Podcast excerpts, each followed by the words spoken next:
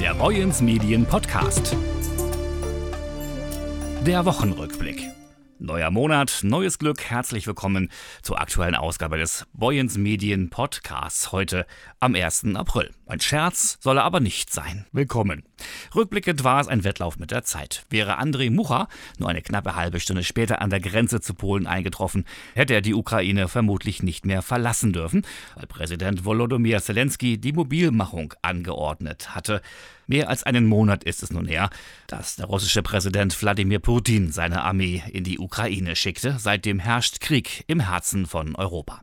Es war eine geschäftliche Stippvisite in seiner alten Heimat mit einem kurzen Besuch bei den Schwiegereltern und seinem Vater. Andrei Mucha lebt seit vielen Jahren in Burg und ist dort Teilhaber einer Reddachdeckerei. Der 32-Jährige stammt gebürtig aus der Ukraine.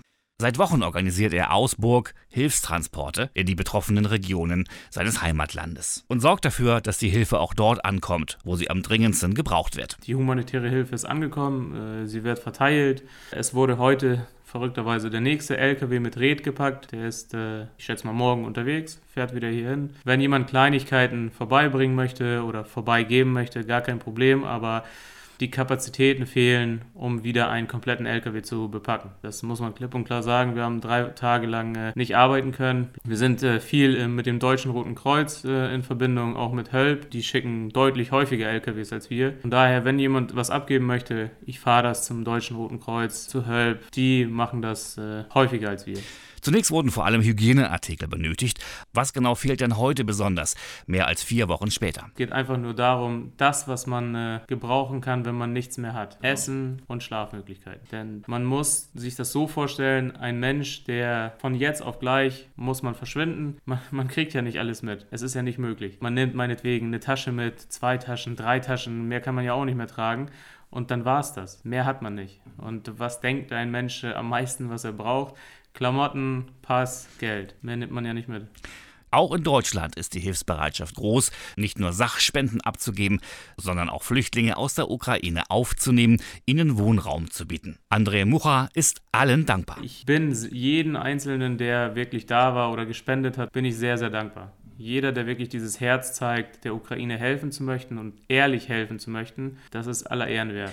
Was war das für ein Gefühl, André Mucha? als der Krieg ausbrach und sie wenige Stunden vorher das Land verlassen hatten. Wir hatten tatsächlich gestern Abend das Thema mit meiner Frau. Ich habe äh, zu ihr gesagt, würde man die Zeit zurückdrehen, würde ich nicht nach Hause kommen. Ich habe diesen dieses Leid trage ich jeden Tag mit mir. Ich äh, egal, wenn irgendeiner stirbt, natürlich, ich bin kein kein äh, kein Soldat oder ähnliches, aber ich habe schon etwas im Köpfchen, dass ich wahrscheinlich da hätte ein bisschen weiterhelfen können.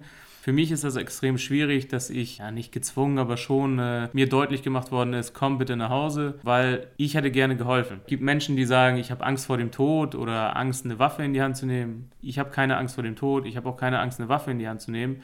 Und wenn es geholfen hätte, hätte ich das gerne gemacht. Deshalb fühle ich mich ein wenig verpflichtet, alles, was möglich ist, zu tun, damit es irgendwie besser wird. Und wenn man dadurch zehn Leben rettet, dann sind das zehn Leben mehr. Mir tut auch jeder, der für, für Russland äh, stirbt, tut mir auch leid. Das sind auch Väter von jemandem, Kinder von jemandem, Brüder von jemandem oder ähnliches. Niemand hat es verdient, im 21. Jahrhundert für so etwas Sinnloses zu sterben. Wer unterstützen möchte, in welcher Form auch immer, wende sich an Andrei Mucha unter seiner E-Mail-Adresse andrei mit j hinten at gmx.de andrei.mucha at gmx.de www.ftf.de. Für den 32-Jährigen gibt es seit Wochen verständlicherweise nur einen Wunsch. Frieden. Besser gestern als heute.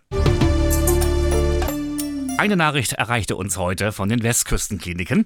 Angesichts der weiterhin hohen Infektionszahlen in der Region sowie den für dieses Wochenende beschlossenen landesweiten Lockerungen der Corona-Auflagen werden die Westküstenkliniken das bestehende Besuchsverbot auch über den 2. April hinaus verlängern heißt es, angesichts des weiterhin hohen Infektionsdrucks und der beschlossenen Lockerungen müssen wir unsere Patientinnen und Patienten sowie Mitarbeiter bestmöglich schützen, erklärt der medizinische Geschäftsführer Dr. Martin Blümke. Er spricht von einer unverändert sehr angespannten Lage in der Klinik durch eine hohe Zahl von Patienten, die mit oder wegen Corona behandelt werden müssen, sowie der Ausfälle beim Personal. Der Regelbetrieb der Klinik ist daher seit gut einem Monat bereits eingeschränkt. Nur dringliche Fälle wie Tumorleiden oder Notfälle werden versorgt versorgt, so Dr. Blümke. Die wenigen zugelassenen Besucher müssen eine FFP2-Maske tragen und einen aktuellen Test vorlegen. Gleiches gilt für ambulante Patienten, die ins Haus kommen.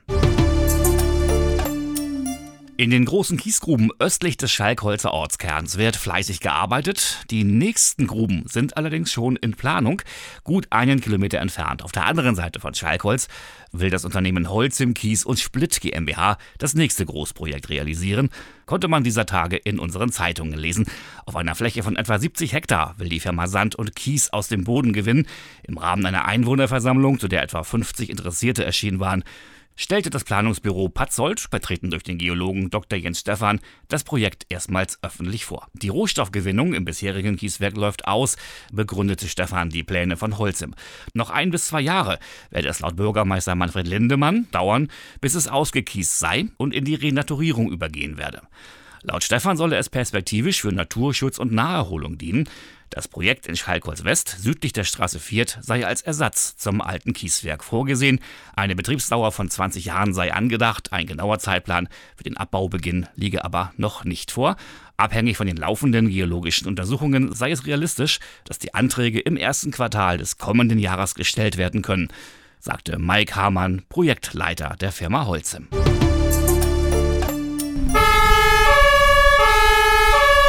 Genauso klingt er der neue. Ein roter Alleskönner mit Blaulicht. Die neueste Errungenschaft der Burger Pflichtfeuerwehr ist ein wahres Multitalent auf Rädern. Praktisch die sprichwörtliche eierlegende Wollmilchsau. Ein sogenannter Gerätewagen Logistik gehört seit dieser Woche zum Fuhrpark der Burger Einsatzkräfte. Was kann denn der neue alles? Wehrführer Thomas Kusch. Ja, dieses Fahrzeug ist multifunktional einsetzbar, kann Einsatzstellenhygiene, kann Gerätschaften, kann Einsatzstellenleitung, er kann alles. Gepackt ist er für den Einsatz, müssen wir gucken, was wir da noch erstmal in, an Priorität drauflegen, was zuerst mitkommt. Ansonsten ähm, ist er für die Einsatzstellenhygiene seinerzeit bei der Gemeinde beantragt worden und auch dafür angeschafft worden. Im Vordergrund steht dabei besonders die Hygiene, sprich nicht zuletzt auch der Gesundheitsschutz für die Kameradinnen und Kameraden. Bei jedem Feuerwehrmann ist der Feuerkrebs ja ganz oben aufgehängt und unsere Gesundheit ist das kostbarste Gut und dem wollen wir und auch die Gemeinde uns natürlich nichts gegenüberstehen und deswegen war es nicht schwierig, dieses Fahrzeug äh, bei der Gemeinde durchzubekommen. Rund 135.000 Euro hat die Gemeinde Burg für das neue Fahrzeug investiert. Der Kreis Dithmarschen gab einen Zuschuss. Und mit der Neuanschaffung sind auch die Zeiten vorbei, in denen sich Feuerwehrleute am Einsatzort im Zweifel im Freien, im Dunkeln und in der Kälte bis auf die Unterwäsche entkleiden müssen, um ihre Einsatzkleidung anzuziehen oder wieder loszuwerden. Genau, das von der fahrenden Umkleidekabine. Die Kameradinnen und die Kameraden können sich in dem Fahrzeug umziehen. Der kann verschlossen werden. Wir können ähm, Schwarz-Weiß-Trennung vornehmen mit dem Fahrzeug. Das Fahrzeug hat im Außenbereich eine Markise, wo wir ein mobiles Zelt drumherum bauen können. Ähm, Im inneren Bereich, der auch mit einer Standheizung zugeheizt werden kann, bei den Witterungstemperaturen, die wir aktuell haben, dass die Kameraden sich da nicht erkälten oder sonstiges. Der 5,5 Tonnen schwere GLW 1 auf einem Mercedes Sprinter Fahrgestell ist in seiner Form und Nutzung einmalig im Amtsbereich Burg St. Michaelis-Donn. Im Amtsbereich gibt es so ein Fahrzeug nicht. Mit dem technischen Hintergrund der Einsatzstellenhygiene würde ich sagen, ist er auch einmalig im Kreis.